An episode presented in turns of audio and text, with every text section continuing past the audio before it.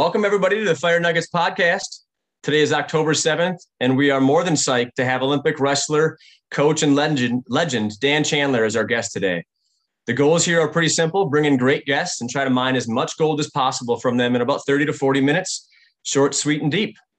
Uh, unfortunately, Joey couldn't make it here today, so it's just myself and Jeff uh, behind the control boards today. So, for those that don't know Coach Chandler, uh, his wrestling and coaching accomplishments are too numerous to mention, but here are some of the highlights. He's a 12 time, 12 time national champion in Greco Roman wrestling. He's a distinguished member of the National Wrestling Hall of Fame. He's a three time Olympic team member in Greco wrestling, that's 76 through 84. He's an eight time Olympic coach for Greco, that's 88 through 2016. That is 11 consecutive Olympic teams or 40 years. So just real quick to put that in context, 76 was Montreal, 80 was Moscow, 84 was LA, 88 was Seoul, 92 was Barcelona, 96 was Atlanta, 2000 was Sydney, 2004 was Athens, 2008 was Beijing, 2012 was London, and 2016 was uh, Rio. So that is just insane. Um, he's a seven time USA Wrestling Coach of the Year. He's a U.S. Olympic Committee Coach of the Year for the 2000 Olympics. He is an absolute legend in the world of wrestling and USA Olympic athletics. And last but not least, he's a husband. Uh, coach, anyone who has ever wrestled for you or even heard you talk about wrestling, your passion and love for wrestling is obvious from across the room. Any idea where this love comes from? Well, uh, I've always loved wrestling, and uh, I, I guess it kind of got turned up a notch when I came to the University of Minnesota. The uh, Minnesota Amateur Wrestling Club trained in the same room as we did, and quite often worked out with the university team. And that was it was primarily a Greco-Roman club, and I started training with them in, in the off season, and developed some really close friendships with uh, the guys on the on the club team and from there we we grew as a team. We put 70 we put six wrestlers on the 1976 olympic team out of 10 weight classes. And we were extremely close and we're we're all very excited about the sport. And uh, i think it grew out of that those relationships that i developed uh, with the members of the minnesota wrestling club and for those that that that probably don't know, I used to wrestle back in the day, and I had the opportunity to have Coach Chandler as my coach for a handful of summers um, uh, with with Minnesota wrestling team Team Minnesota, uh, the, Storm. And so he's doing this as a favor. He is a, a wanted man, and, and I appreciate you taking time out of your busy schedule, Coach, to to come in here and and spread some of your knowledge and perception to uh, a bunch of firefighters from across the U.S. So thank you again. Well, thank you for your service. I'm so impressed by everything that I see the firefighters on the news all the time, and you guys are heroes and uh, unbelievable the work that you know firefighters do in this country. Well, that's that's, that's much appreciated. Thank you. Um, you, as as we already kind of went through, but your list of accomplishments is absolutely insane. Are there any of those accomplishments that are that are kind of the most special to you, or more special than the other ones? Uh, the 2000 Olympics was really a highlight. Uh, I was in Rulon Gardner's corner when he beat Alexander Karelin. Uh, and that, that was very special, that whole experience with the Sydney Olympics. Uh, Garrett Lowney winning a, a bronze medal. And then I was in Brandon Paulson's corner during the Atlanta Olympics. He won a medal. And then uh, we've had five Olympic medalists or five Olympic medals from our club, and we had a, the first world champion, Mike Houck. First American world champion was Mike Houck from our club. So a lot of great experiences, but I think probably the, the best one was being able to coach my son on the last day of the Minnesota State High School tournament when he was a senior in high school. But uh, a lot of great uh, coaching experiences, no question. Yeah, you mentioned Paulson, but you also mentioned Rulon Gardner's uh, defeat of Alexander Karelin. So, for those that don't know, can you put a little context behind this? Um, who was Karelin in the wrestling world, um, and and what happened in 2000 when when Rulon Gardner beat him? Well, it's it's widely it's widely uh, looked upon as the, the greatest upset in Olympic history, all, all sports. And uh, Alexander Karelin uh, was a three-time Olympic champ. I don't know if he had ever lost a match. He hadn't lost a match in like 15 years or something when he was a young wrestler, but very impressive. He crushed everybody he wrestled, and he was one of the most feared men in wrestling. And uh, everyone, it was kind of a foregone conclusion. He was going to win his fourth Olympic championship. And in the finals, uh, Putin was there, uh, Henry Kissinger was there, all those people that were there to see Karelin win the the gold medal. And uh, Rulon Gardner pulled off uh, a great upset kind of got him tired and was able to hang on and defend uh, his feared reverse lift. And uh, the whole the whole uh, Sydney Olympics were phenomenal. We we weren't expected to win a medal, but we won three medals, and we we only lost to Russia for the team title by I think two points. We came in third behind Russia and Cuba. A very close team race. It was just a super event. And uh, but Rulon's defeating Karelin was the icing on the cake. So it's kind yeah. of a very big, big historical moment in in uh, Greco-Roman wrestling, and worldwide, it was really looked upon as a huge upset. Yeah, absolutely. I, and for those who are, not are not familiar with this, maybe some of our younger listeners, go on YouTube and watch this match, um, and then try to put it in context. That Rulon Gardner is Michael Jordan at his prime. That he is Oscar Robertson at his prime, or Wilt Chamberlain, uh, or whoever your sp- favorite sports analogy is. And then uh, little David comes in there and knocks off Goliath. That was absolutely uh, mind blowing. And one of like the few of the Olympic moments that are kind of seared into my brain. You know, you have Kerri Strug uh, when she landed uh, her vault. You have Rulon Gardner, and there's a couple other ones scattered throughout. But those are those are etched into my brain for sure. Um, so it's been a long time since I've had the pleasure of being coached by you. Uh, but I do remember that we spent a lot, a lot of time working on only a few moves, kind of specifically the gut wrench, uh, like a two on one or a Russian, and, and maybe a couple others.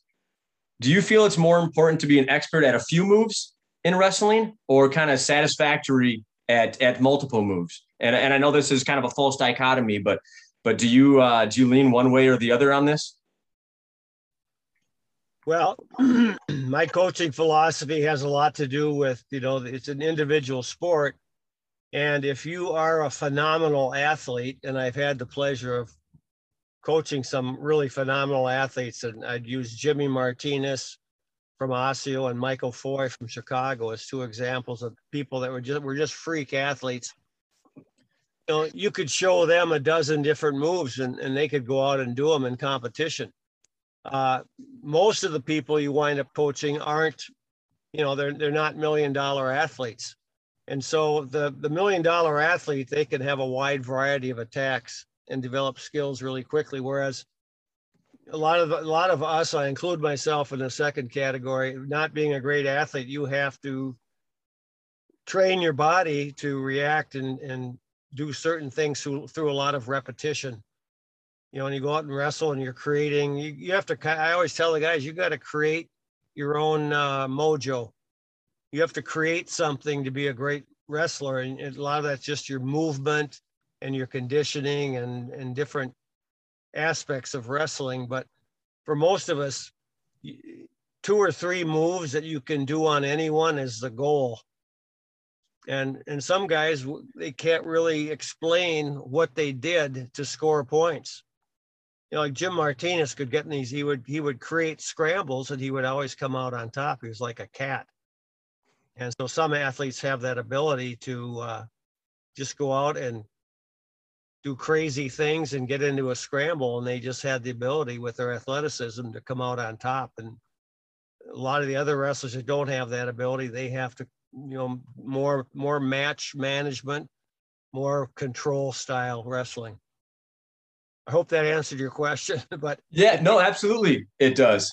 Um, it was. I, remember this back in the day that when we were on top, and and we being the the the USA or, or Minnesota wrestling, everybody knew uh, at, at tournaments that we were going for a gut wrench. But more often than not, everybody knew it was coming and they'd been working on defending this. More often than not, the vast majority of guys were successful because they got in just rep after rep after rep after rep of this thing. And it was so conditioned, so second nature, and so polished that opponents had a hard time stopping that. And I think there's a, a parallel to that with with some of the fire service, where I think that kind of what I'm trying to, to parse out here is is trying to simplify our, our movements and have a handful of things that we're really, really good at, as opposed to a hundred things that we're decent at.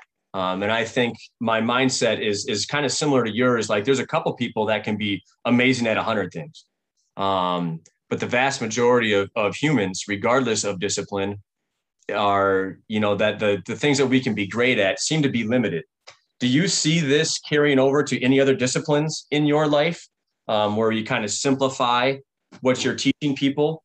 Um, yes, or- absolutely, absolutely. And it, the the longer I coached, and I've been coaching since 1985, my my motto has been uh, simplified: repetition, repetition, repetition. You know, it's about doing things repeatedly over and over so that you know all the different possibilities and things that could go wrong and and so on and uh, in, in my coaching career, I mean, that, that's just been distilled. You know, it just it's all about repetition and uh, and the other part of my job, I do fundraising for Minnesota Wrestling as a gambling manager. So uh, the the most challenging part of that job is trying to get business owners that own restaurants or bars to uh, choose Minnesota Wrestling as their partner in charitable gambling in, in the state of Minnesota. And so it, uh, that it's a very competitive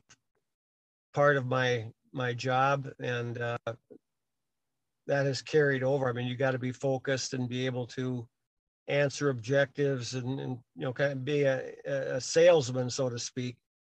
And uh, that, that was very challenging at first for me, but we we turned out to be pretty successful at raising money for Minnesota USA Wrestling over the years also. I didn't know that. Thank you for sharing that. You you mentioned just a little bit ago in reference to this question, this kind of simplicity question and simplifying that there's a there's a handful of people, the Martinez you mentioned, um, that that can do a, a bunch of things. What else separates an Olympian from the rest of us? Are there any traits that you see pretty consistently in a lot of Olympians? And if so, what are those traits? Well, uh, you, we already talked about one. You, you have to have a passion. You got to love what you're doing, and it's got to be fun. And I, I don't think a lot of people could imagine a wrestling practice being fun. But when I was uh, training, when I was kind of in my prime, so to speak, wrestling practice was the best, most important part of every day. I wouldn't miss a wrestling practice for the world, you know, and I, and I was a tree trimmer for quite a bit of the time while I was competing. So I was pretty tired by the time I got to practice, but I, I never missed a practice. And uh, because I loved it and I, and it was great fun. And uh, if it's, if it's, if it's not fun to the individual, you know, if they don't have a passion for it, and it's not really important to them. Uh, that that's a big aspect of being successful. It's got to be something you love to do. Other than that, I mean, it's it's different things to different people and, and other aspects of you know what that separation is. But for me, speaking from experience, I I just remembered that I loved going to practice, and uh, I, we had a great group training together. We had 15 between 15 and 20 guys on the old Minnesota Wrestling Club, and we ripped it up. We had great practices. We trained harder than anybody and had a lot of success. I think I think this is something that that everybody is interested in like what separates the great from the the not great. But I want to take this a step further and and maybe the answer is exactly the same. Um, or maybe it's something that's so nebulous that it's hard to kind of define. but what separates the Rulon Gardners or the people with gold or silver or bronze around their neck from all of the other Olympic athletes? It, well, to be completely honest with you, you know, there's there's a certain amount of luck involved in you know somebody winning a gold medal versus somebody winning a silver or bronze. You know, it's the order of matches you might get. Uh, it might be the way you feel on a particular day. It might be some guys get injured during a competition. There's a lot of, uh, like you said, uh, indecipherables. A lot of things you can't really put your finger on. Um, some of the greatest wrestlers never never made the Olympic team. Some of the very best wrestlers this country never made a team. They got an, in, an injury the day before, or they got sick, or all kinds of different things happen. You know, over the course of my experience, uh, it's hard to put your finger on that. It's uh, I, I, think a lot of it is the things we talked about previously, but uh, and, and I'll use Garrett Lowney as an example. He made it to the quarterfinals of the Olympics, and he he he was wrestling a Russian that was a five-time world champion. And Lowney pulled a huge upset, and he he went into sudden death overtime, and he got a takedown on the Russian and did a back two play on him. It was probably the most spectacular throw I've ever seen in my life. Um, huge upset. And then in the semifinals, he injured his neck, could barely, they almost pulled him out of the tournament because he was injured so badly, but he came back and won a bronze medal the next day. So, I mean, there's, there's so many intangibles. It's really hard to put your finger on uh, but you know, anybody anybody that makes an Olympic team, uh, they're they're in the mix. They've got a shot at it because of all the intangibles that occur during the games. It's a good point, bringing up luck too, especially with something as as kind of transient and brief as the Olympics are, that only happen once every four years. I mean, you have to be peaking at right at, at that exact time. Unlike a lot of professional sports, where you get 162 games in in a year in baseball and more if you guys make the playoffs um, where you can be hurt for a while you can miss 50 games and still have a, a solid season. So good point about injuries and sickness and, and kind of just this the how transient you have to peak is in in olympic sports. Yeah and a lot of it's attitude. And another example with rulon gardner uh, we were in sydney and we were we were practicing. It was probably three or four days before the tournament, and we had we didn't have a, a, a heavyweight training partner for Rulon on this particular day. I don't know what happened to his partner, so he was wrestling with a guy that was about a, you know, weighed about 210 pounds, and Rulon was at around 260. And I was standing with my assistant coach, uh, Pavel Katsen, who is a dear friend of mine. He's a he's from Latvia and uh, this this wrestler that was training with Rulon just accidentally, you know, when you're you're pummeling really hard, you're, you're not sure. Rulon unbalanced him somehow, and this guy raised his arm and kind of smacked Rulon in the face, accidentally. You know, it's just something that happens while you're wrestling sometimes. And Rulon's response was, "Oh, you want to play rough, huh?" And then he proceeded just to, I mean, he didn't do anything illegal, but he just pounded this guy mercilessly for about 15 minutes. he got, you know, it just showed me, wow, he's serious. And my and and Pavel Katsen turned around. He says, "Oh, I could smell the medals." you might have something there, you know, because Rulon had wrestled Karelin like three years before and actually given him a decent match. But you know, you could just see that uh, he just went, he just got vicious at the, you know, a, a slight tap on the face. You know, I thought, boy, he's, he's, he's got his game face on today. He's ready to go, you know, but so you gotta like, have the, gotta have the killer attitude too. I mean, whatever sport you're in, you've got to be ready to, you know, on game day, you got to perform. I think that's a good transition to to something else I want to touch on you were an early adopter of of using sports psychologists for for athletes. I remember even as far back as I think probably 96, you introduced us and brought in sports psychologists uh, back in the summer of like 96, which is pretty, pretty ahead of the curve in amateur athletics. Um, is this something that you still use? Um, and if so, what value do you see in using sports psychologists? Um, well, it's huge, uh, primarily for match management. You know, you have to be able to manage your match. I mean, different things are going to happen.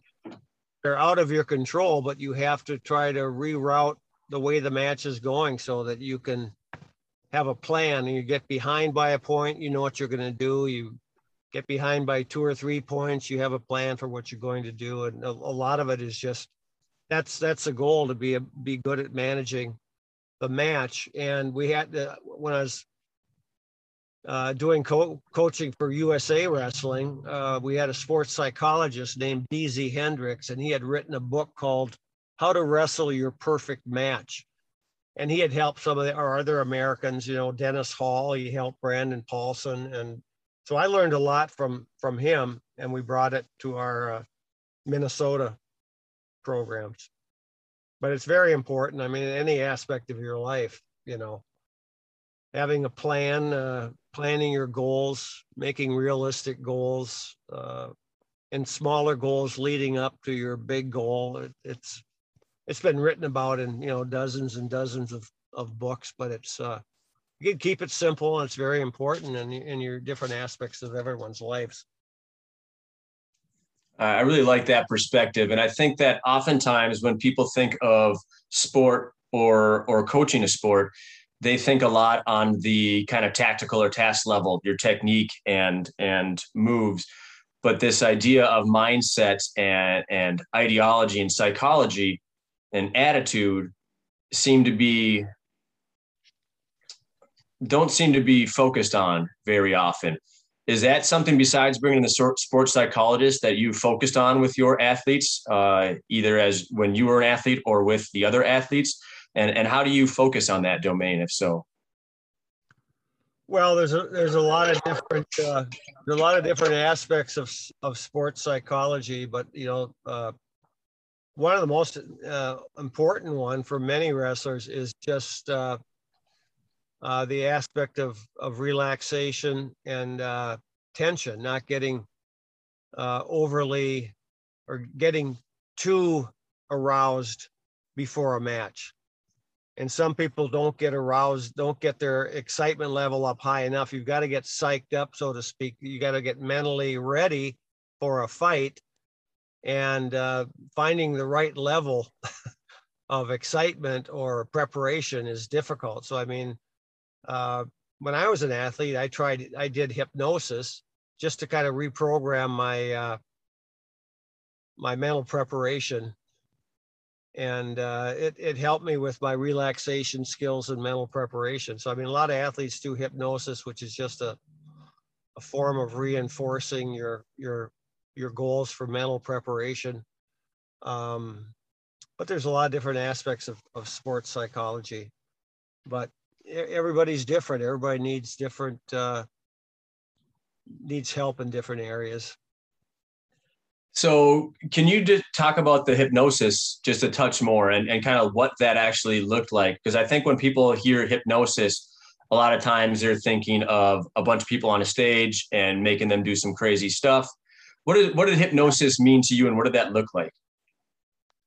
Well, it's something that you you actually you go into you you're working with a sports psychologist, a therapist, and you tell them how you want to program your subconscious. So uh, my mine specifically was well, I I would get I felt like some big matches, you know, like in the world championships or in the national finals, I might have gotten too nervous, and I wanted to reprogram my self-conscious, my subconscious to be able to control that better. And I just I would work with a therapist, say, here's exactly what I want to be thinking, here's what I want to do. And then he would just basically go through a ritual of relaxation, get super relaxed. And I think we did that with a lot of teams, re- relaxation technique and relaxation skills. And you get yourself into that mode of being super relaxed. And then it's it's mostly the hypnotist will or the therapist will talk you through different things you want to be thinking and feeling before a match. And so you learn how to have that, those same thoughts, self-talk, basically. It's, they call it uh, self-talk where you talk to yourself and you prepare yourself how you want to be, the things you want to be thinking and the way you want to feel going into those specific competitions and it's you you have to want it i mean it's not a guy can't hypnotize you to do something you don't want to do you have to be on board 100% and know exactly you know what kind of talk you want to be hearing so that you can replicate that when you're going into a competition. So do you think that some of these skill sets that are focused on on kind of the mental performance side of stuff this this self-talk relaxation or meditation or hypnosis uh, kind of goal setting and and visual imagery and and some other things do you think that these skill sets i think it's pretty well established that they work in sport. Do you think that they there's a parallel to other domains as well? Um, whether it be firefighting or the business world or or going into a, a big sales meeting do you think that if people worked with performance coaches in other domains that would be advantageous for them? Oh 100% absolutely and, and it's, and it's happening in the business world already i mean a lot of a lot of firms have uh, you know they have therapists and uh, they have programs that help people that are struggling in different areas. And, and once again, it goes back to individual needs. You know, I had a lot of wrestlers that, that needed that type of help and some others that, you know, would just laugh at the idea of working with a therapist or a hypnotist. So, you know, across the board, some people have, everybody's got different needs. Uh, that's another one of my coaching philosophies. Everybody's different. You know, what makes one guy a champion will destroy another guy. You know, some guys can't train at the same level, volume and intensity as others can. So it's uh, you know across the board, everybody's different. Everybody has different needs, and you know what's good for one guy isn't necessarily good for another. That's a I like what you said right there. I think that's a really good point. And on one hand, it seems so obvious that you can't have kind of this one size fits all approach to any organization and then at the other side, it seems counterintuitive where what is great for me or for for Dan or for whoever can destroy somebody else. But I think that when you start thinking about that, I think there's some truth in there. Um, but oh, how do we know what? I've seen so many great athletes get destroyed by coaches that and a lot of coaches still have this attitude. Everybody's going to do the same thing. We're all going to be, we're going to be, the, the team concept is important as well. But, you know, what, what you, you can't coach that way with all individuals. Some people cannot withstand certain training regimens and others can. And I mean, everybody's, everybody's different. I mean, I, I wouldn't want to overdo it, but you have to be able to recognize that you know what makes one person great other people just are destroyed by it and i've, I've seen it I've seen it in practices. You know, some of the teams I made, we had coaches that just half the team couldn't uh, survive the training camp. You know, is is when when you say what's good for uh, one person might be detrimental to another. Is this strictly from like a physical standpoint, or is this something that oftentimes it's it's meeting with a sports psychologist or it's it's some other domain, uh, usually some, you know, between the, the six inches between the ears. And if, if that is the case where it's sometimes it's mental performance, um, how do you recognize if this is helpful to somebody or harmful to somebody? Well, communi- communication, you know, I mean, that's, that's a big part of a coach's job is, is talk, talking to athletes, getting feedback. Um, you know, but like like I said earlier, it's it's an individual thing. But I've I've seen where some athletes, it's it's the volume of training, the hours. I mean, you go to a training camp and and some coaches would have you wrestle hard for two hours or an hour and a half every day, and all of a sudden, you know, two of the top guys on the team are in. They can't practice. They, I've I've been to training camps where some guys just went home um, and and some of that's mental and some of it's physical you know because the, the overtraining a lot of times breaks a guy mentally. Mm-hmm. It's it, it goes back to the, the thing I said. I I trained as hard as anybody ever trained, and but I loved it. And I've coaching now. I, I've got guys on a team that are great athletes, but you know they don't make it. They they might miss one day a week, and I just I know that that guy he's not gonna he's not gonna attain his goals. Uh, but every everybody's different, and the main thing has got to be fun, and it's they've got to enjoy it. They have to be able to keep that passion. And you know, I've been in in training camps too, where I got burned out by by a coach, probably uh, by from overtraining or or whatever. But uh, once you get once you hit that point where you're burned out, you're done. You need to take some time off and and recover and get refreshed. But it's, it's very hard. It's a very hard thing to gauge. You know, you can't put your finger on it, but you can, if you're experienced and you're, you're, you can watch the performance of the team in practice and you got to be able to blow the whistle at the right time and say, okay, everybody, we're going to the lake, get out of here. you know, I mean, it's, and especially wrestling, wrestling is so hard physically that it's it's it's a very fine line between getting a team prepared to have a peak performance or a guy you know getting burned out and then he's he's toast.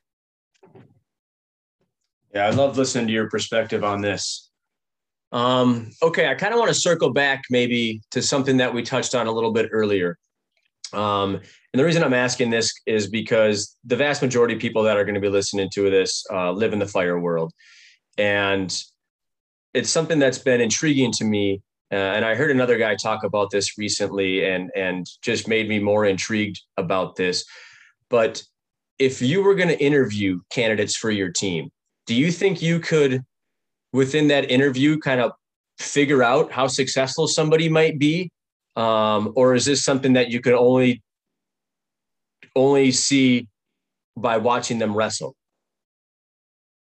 do you think as you're talking to them and you're trying to to figure out who they are and what makes them tick or or the different traits that they may or may not have is that something that you could be like oh this guy this that transfers over really well to the mat or is it like no that the, they don't jive and you can only see if a wrestler is going to be good at wrestling by seeing them on the mat. Yeah well normally uh, you know if i was interviewing somebody for my wrestling team they would come with some type of a reputation or a background so i would have a pretty good idea. Yeah. But the the mental aspect you know you would want them to uh, you know say the right things and get get a, a, an impression of them that you know it hit all the all the right buttons you know i love practice i'm you know i'm working you know they would explain to you what they're doing you know so uh I, I, and I guess if I was interviewing somebody for a, a, a, different job that I didn't know their background, it'd be much more difficult, you know, to, you know, people can say all the right things. It's pretty easy to, to talk, but then, you know, when they, when they actually have to perform in the real, in the business world, you know, it, it may or may not happen. But as far as my team, you know, I'm, I'm always dealing with you know people that have a history or a background that I know in advance before I talk to them. But uh, yeah, it's a solid solid. Are a there are a lot of things that people are going to say that would give you a good impression. You know, their your first impression of someone, and some people can read people really well, others can't. Uh, but I don't know. Yeah, it's, it's it's tough. I think in some situations it's a yes, and others it's a no. That's a that's a that's a fair answer. Um, I don't think I worded that question very well, but I, I like where you went with that. Um, we just got a couple questions left. Um, if you had a crystal ball and could see into the future, any ideas what coaching would look like in 10 to 20 years? Would it look pretty similar? Would it look different? Would there be a whole nother domain that would be introduced that's not in there now? Well, I think uh, money money is very important now and i can see in the next 10 years it's going to be even more important i mean i don't know if you you followed the current world championships united states won I think out of 10 weight classes, they won six medals. And I can I can link their success directly to the amount of money and resources that we have in the United States. Uh, you know, all the kids that start wrestling when they're five or six years old, and they go through their youth program, and then they go through a middle school program, and then as the participants get older, it's kind of a pyramid shape. You know, more and more kids drop out, and fewer fewer kids or young men wrestle in college, and then the NCAA champions and the uh, the outstanding wrestlers, then they go and wrestle for a regional training site that's affiliated with a college program, and they're all doing fundraisings with the with the full power of a you know a, a Division One university and their alumni. And so some of these regional training sites have millions of dollars. And so they're paying stipends. I mean, when I was competing, we never got paid. You know, I was I was bartending, I was tree trimming, I was a bouncer, I did a lot of odd jobs just so I could compete. And I couldn't really you couldn't really have a, a normal job. Now guys their job is to train a lot of guys are making forty, fifty thousand dollars a year just to practice with a college team, and then if they win world or international medals, they get bonuses and you know contracts, so to speak. I mean, Gable Steveson's a good example. You know, he just got a he's getting a, a salary from a regional training site. He just got a quarter million dollar stipend from USA Wrestling for his performance. He can sign contracts. So so money is coming into it I mean, everybody now is is pretty much professional, and so I see that as being amplified and uh, extended. And so, as a coach, you know, we're going to have to raise money for coaches' salaries and be able to continue. Uh, you know, it's coming down to more and more fundraising and interaction with the, you know, potential donors. The coaching of wrestling, I don't think is going to change. It, it might change a small amount due to rule changes that we have to make adjustments in the way we, the things we are trained to do and comp for competition. But uh, not too much is going to change in the wrestling room. But but to make programs last and endure, we're going to have to do a lot more fundraising and find be more creative and finding ways to pay the athletes. So if if that's happening in USA Wrestling, where money seems to be um, almost directly proportional to or directly tied to to medals, is that happening kind of globally as well?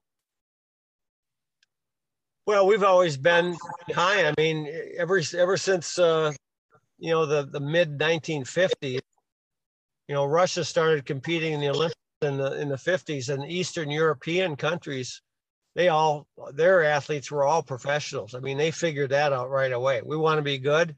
We can't expect these guys to go out and work eight hours and then come come to practice and then have a normal life with a family at the same time. And so back in the you know the 50s and 60s, all the the countries in the communist bloc, Eastern Europe, et cetera, were all they were all professionals they were all on a salary and they all were getting bonuses for performance. And uh, that's why they got such a they were dominant during the last half of the 20th century and they still maintain that. I mean if you're uh, i think russians and iranians and turks if they win a gold medal they they get around a million dollars in rest for wrestling in some okay. of those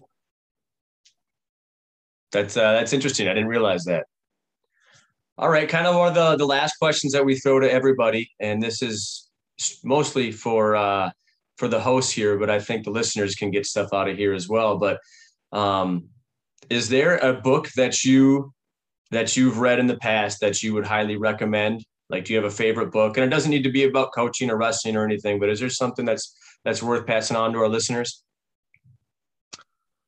Uh, I, I can't really say that I I can to tell you the truth, I, I don't read a lot of self-help books. I've mm-hmm. started, I've started a lot of them, kind of got the general idea and then I just put the book down, but I read a, you know, I'm, I'm more of a current events, political junkie. I read a lot of newspapers and magazines. Okay. I read a book, it'll be more like more for entertainment, like a you know a fictional, best-selling fiction. I'll read occasionally, but I you know I'm mostly I'm I read newspapers and uh, magazines. Nice. How about any any movies or podcasts? If you listen to podcasts that are worth passing along to our readers.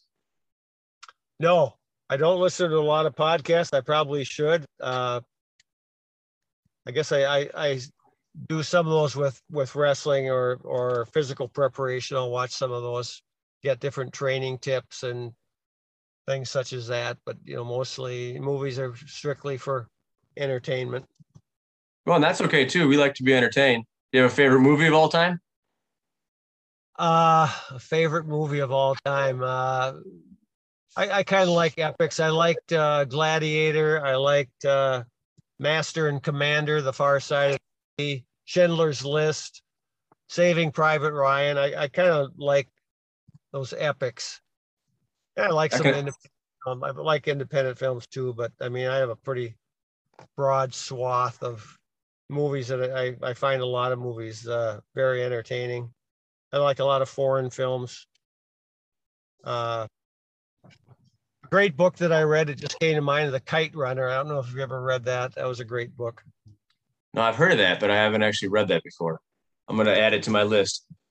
Yeah, I think you'll enjoy it. It's uh, a good story about life in Afghanistan. Well, I appreciate that. Thank you for the recommendations here. Coach, I think we're, we're about at that time. I just want to say thank you so much. It was great talking to you. Uh, great seeing you again. You look absolutely amazing. Um, and I just wanted to pass on uh, just a, a big thanks for, for all our listeners as well. We really appreciate you coming on here. Yeah, it was great getting reconnected with you, and I enjoyed the interview. It was fun. Yeah, well, much appreciated. Um, and, and thank you again. And uh, until next time. See you down the road.